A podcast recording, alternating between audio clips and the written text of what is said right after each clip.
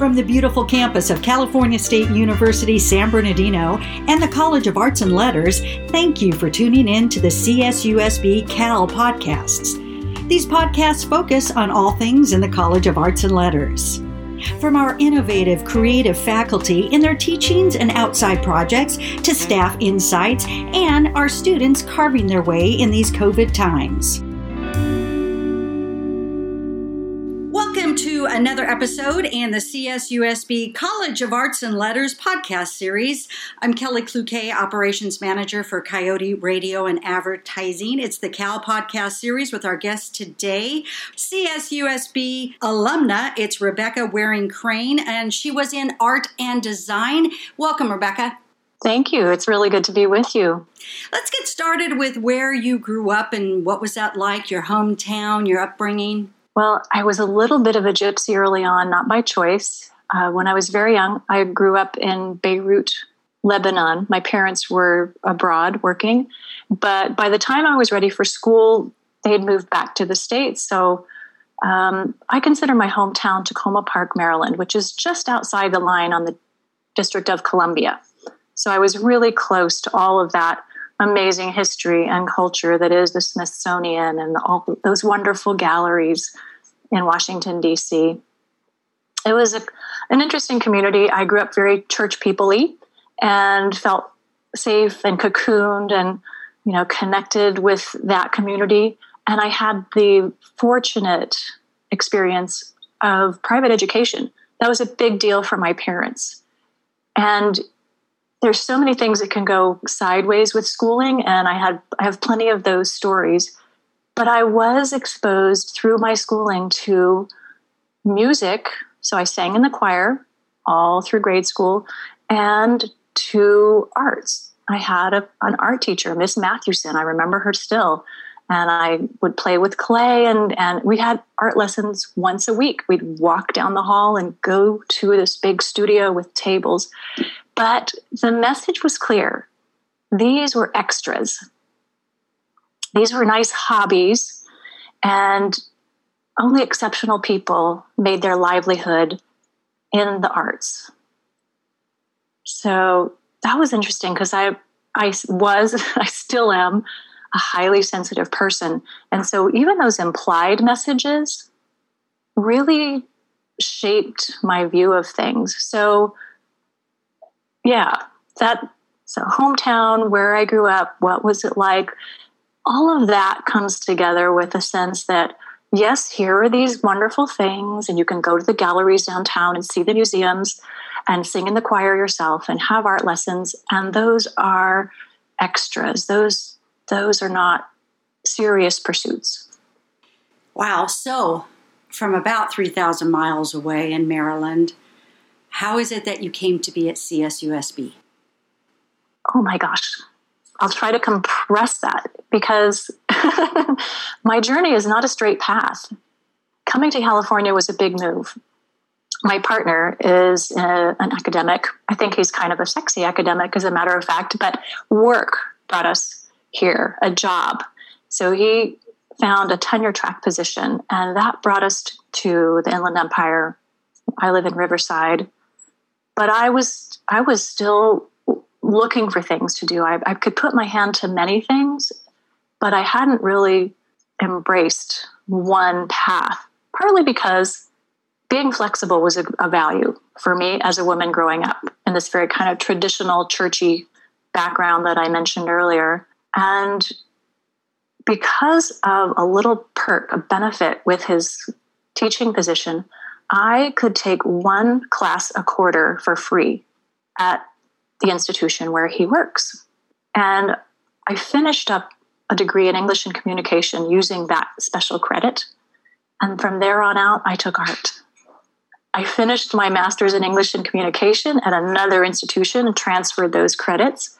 And then I just started exploring. And again, still had a little bit of that tension. This isn't for serious pursuit. Just enjoy it. It's a free class, you know, enjoy and have fun. But I met excellent artists and I started talking with people who did this. And eventually, I had enough credits that my art fairy godmother, that's how I think of her, Beatrice Mejia Krumbein, she said, You have enough credits for a minor in art. I thought, oh, what else? What else could I do? What else could I take? And highly sensitive person. At one point, the art department at La Sierra University, which is where my husband teaches, they commissioned artists to come in and they were painting murals on the exterior walls of the art department. And I stopped to talk to one of the muralists, and she's about my vintage. And uh, somehow she told me, Yeah, I used to do this other thing. I was a professional sociologist. But then I went back to art school, and somehow that conversation just oh my gosh, Kelly, I was in tears. I was like, oh, I want this too. Now I'm, you know, I'm the tender age of 50 something by the time I'm having this conversation, but I had been resisting and pushing back for so long because the message was clear. You know, this isn't a serious pursuit. This isn't for serious people. And I just thought, oh. So I found CSUSB because I'm already planted here. I have a partner who's got a great job.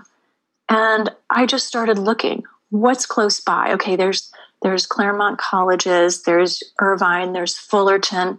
Oh my gosh, they have an MFA in San Bernardino.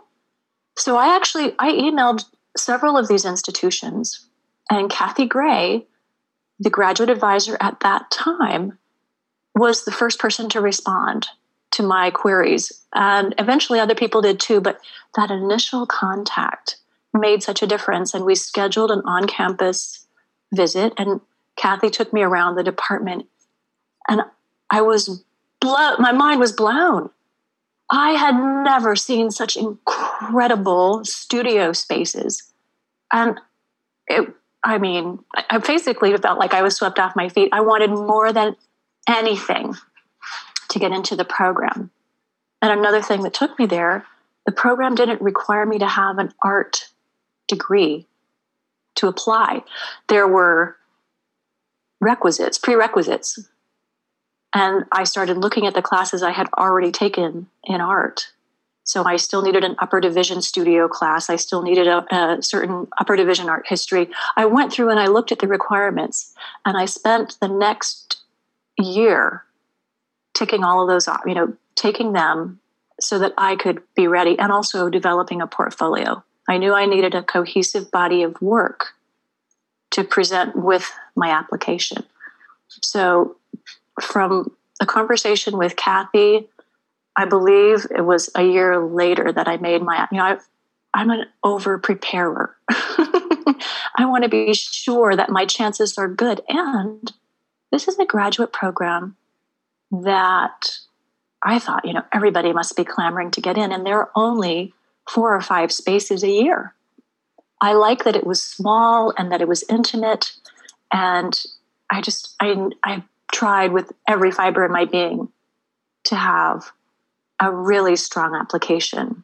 So that's the long answer to your very succinct question. A lot of things brought me to CSUSB.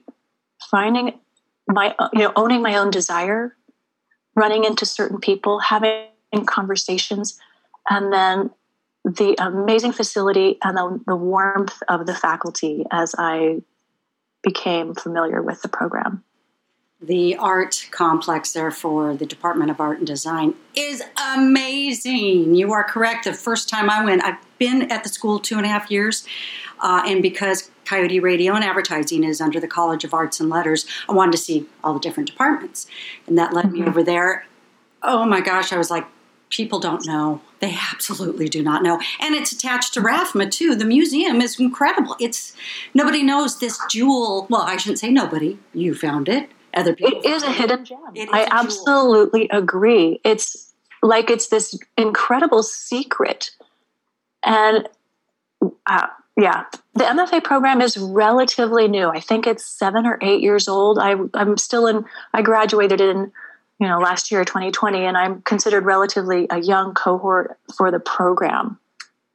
But incredible. The department itself has been in existence for a long time, and the investments have been in the well, offerings, the equipment, and the setup. It's just state of the art.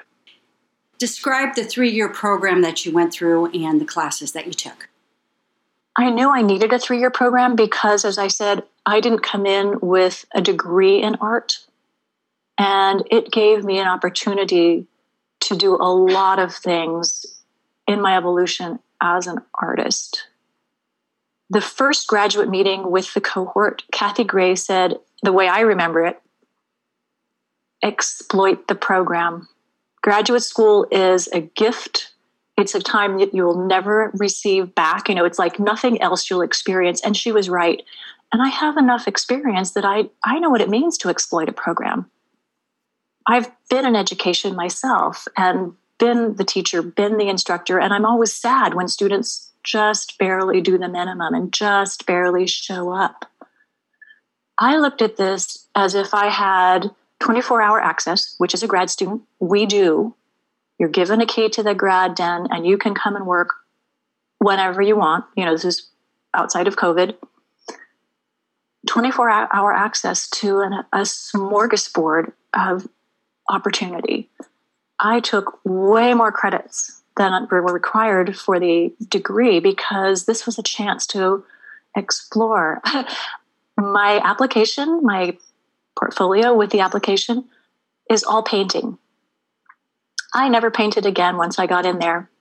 I had to try everything. I took woodshop, I took introduction to glass, um, I took ceramics. I tried everything that I could take, as well as applying myself to the rigor that is involved with being a grad student. I found so many meaningful challenges. I found some of it deeply frustrating. I was reduced to tears a few times just because I had, I, I didn't understand certain things like the whole critique process and what what's happening in those. But some of my professors, just the generosity, again, class size is fantastic. And I could take classes with undergrads, but I would take them as an independent study and have them count as an upper division class. So I'm fearless. You know, I'm 50 something and I'm in there with 18 and 20 year olds and I'm having a blast, an incredible experience. And I was methodical. I invited each member of the faculty for a studio visit so that I could get to know them and then also have an idea of who I would invite to be on my committee when it was time for that to happen. Everyone was interested, willing, available. Everyone was so generous with their time. I had, uh, I just, I loved every minute of my experience. And it starts at the top with Dr. Matthew. Oh, I got to work for Matthew. I was a student worker for him. And I went in repeatedly and said, Do you have a job I can do? Do you have? Because I had to take student loans. And he, he said, You know, Rebecca, in his lovely accent, I, he talked about art on campus. And I, I was his student assistant for art on campus for two years wonderful opportunity. That meant I met with him personally almost on a weekly basis for that project, but he was curious and interested and available to talk about the rest of my work. He actually was one of my committee members as well. We want to talk about now your project, Who is My Neighbor? Uh, in social practice art, there's another name for it. Um, I think you'll mm-hmm. explain more. So, describe and explain this project for our listeners okay, who is my neighbor came about as many of my projects do as accident and observation. it's it falls under the the umbrella of socially engaged art or socially engaged practice. And these are trickier to nail down. And it really wasn't until I was in grad school that I was introduced to this particular type of art. So it's about broadly construed social activism And it can have many renderings. It's not always easily documented unless the artist says, I'm going to document the process. For me, it means interviewing and having conversations with my neighbors. I actually record them on my phone and I go through the very non sexy, very tedious process of transcribing those so that I can then write brief essays and share what I'm learning. But socially engaged art, big names, artists who do this, I Ai Weiwei. Not always, but sometimes. The um, oh, I wish I remember the name of the project. He was aware that certain art forms or crafts were dying out in China, his homeland, and he went to a village known for their incredible work with porcelain. And he hired people who were now out of work because machines are doing the work. And they handmade life size sunflower seeds. And he had them make thousands of them. And they're hand painted with these little stripes. They look real and piled them up in a room. He ended up with an exhibition, an ins- installation. But the socially engaged part is he employed a village of people for a certain part of time. Now, it ended, as most practices do, but this was to raise awareness that there's still the skill base there. My project will not have a room full of porcelain sunflower seeds. I'm still figuring out how it will become manifest. Right now, as I said, it's short stories, it's essays that I write and I publish on my blog. And I share as soon as I've written one, I make sure that the neighbor who shared their story gets the link because, you know, I have like 55 subscribers and, and 18 of them will open the email that I send out. So my community is small. But here's how it began I had sciatica and it knocked me off my feet, literally.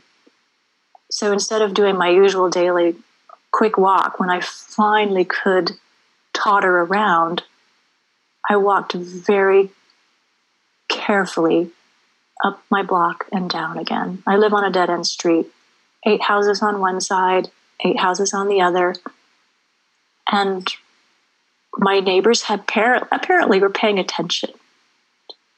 They're nosy in that lovely way that makes you come out of your house and say to the woman who usually walks by quickly, What happened?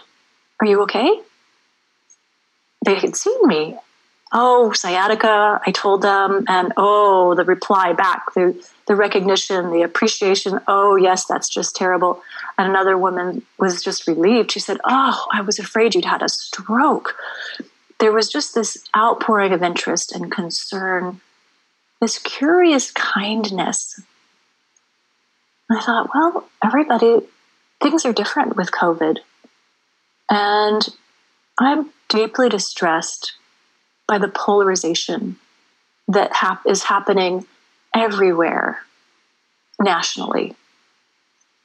And while I don't see myself as an activist per se, even though I've gone to ritual, um, excuse me, I've gone to um, vigils, I've shown up at marches, I decided that my art would be a way to say things can be different. I've lived on my street for 12 years, and I know a few of my neighbors by name and I can say hello. But now that I'm my kids are grown, my degree is complete, I'm not off to campus and off to the studio, I'm home. I thought, wow, they have that kindness and curiosity towards me. What if I turn it back? What if I reflect it to them? And so, Kelly, what I did was so basic. I'm an introvert by nature. I am very happy to spend hours in my studio by myself. But I decided I, I'm already slowing down. Sciatica really turned back my speed way down why not be brave with my life and talk to my neighbors? Just explain my project that I My project is called Who is My Neighbor? And would you like to take part? May I have your number? Let's put it, you know, and here's mine. I'll text you mine. And I put their name in and I put under them their company, Neighbor. and then I text them, thank you, and could we set up an interview? What's a good time? And we meet outside, we're socially distanced. Um, and I have two prompts. Tell me the story about moving into your house. Tell me the story about life in your house in 2020. Those are my prompts. And people can tell me as little or as much as they want, and they do. I don't live in your neighborhood, and now I want to tell you everything about mine. That's awesome. and the thing is, you mentioned, right? you know, difference in COVID is I walk my dog every day, and I knew for years people's dogs' names, never stopped to ask their name, and now I know their names. This is wonderful. So, where it started out, where is it now? What's the latest? And most importantly, for listeners, where do they go? Oh, so I, I publish these when I get them, you know, like I said, the non sexy part of transcription is it's tedious. About twice a month, I'm able to post on my website, RebeccaWaringCrane.com. That's where they are, and they're under the tab Daybook, where I put blog entries. They're more than welcome to look around. I have a gallery, there's all of my installation and sculptural work. And this project might inspire something like that. But so far, it's about being present and listening. Yeah, the past is something yeah. in a file, put it back in the past. Future, we don't know, but today in the present, so I love that. Where would you like to be in 10 years with your art? Maybe with this project, if you can see it going another 10 years you know, I am open to so much surprise. The career guidance question, you know, where do you see yourself in five years or 10 years? I would sidestep it because as an artist, I deal with mystery. I deal with the unknown at the same time as I deal with what's right in front of me and being as present and as observant as I possibly can. So, in 10 years, I hope I'm a little more eccentric and talking to more strangers and still really invested in using art as a way to pilot people towards their own sense of connection, their own sense of freedom. And, you know, if this isn't too woo woo crystally, to their own sense of being seen, being heard, because I think that's where we find so much healing. Our wellness springs from our sense of knowing that who we are is received and and celebrated. So in 10 years, I hope I'm doing more of that. On our Cal podcast series, we have been enthralled by listening to and talking with Rebecca Waring Crane, alumni of CSUSB MFA Studio Art. Thank you for your time. Thank you.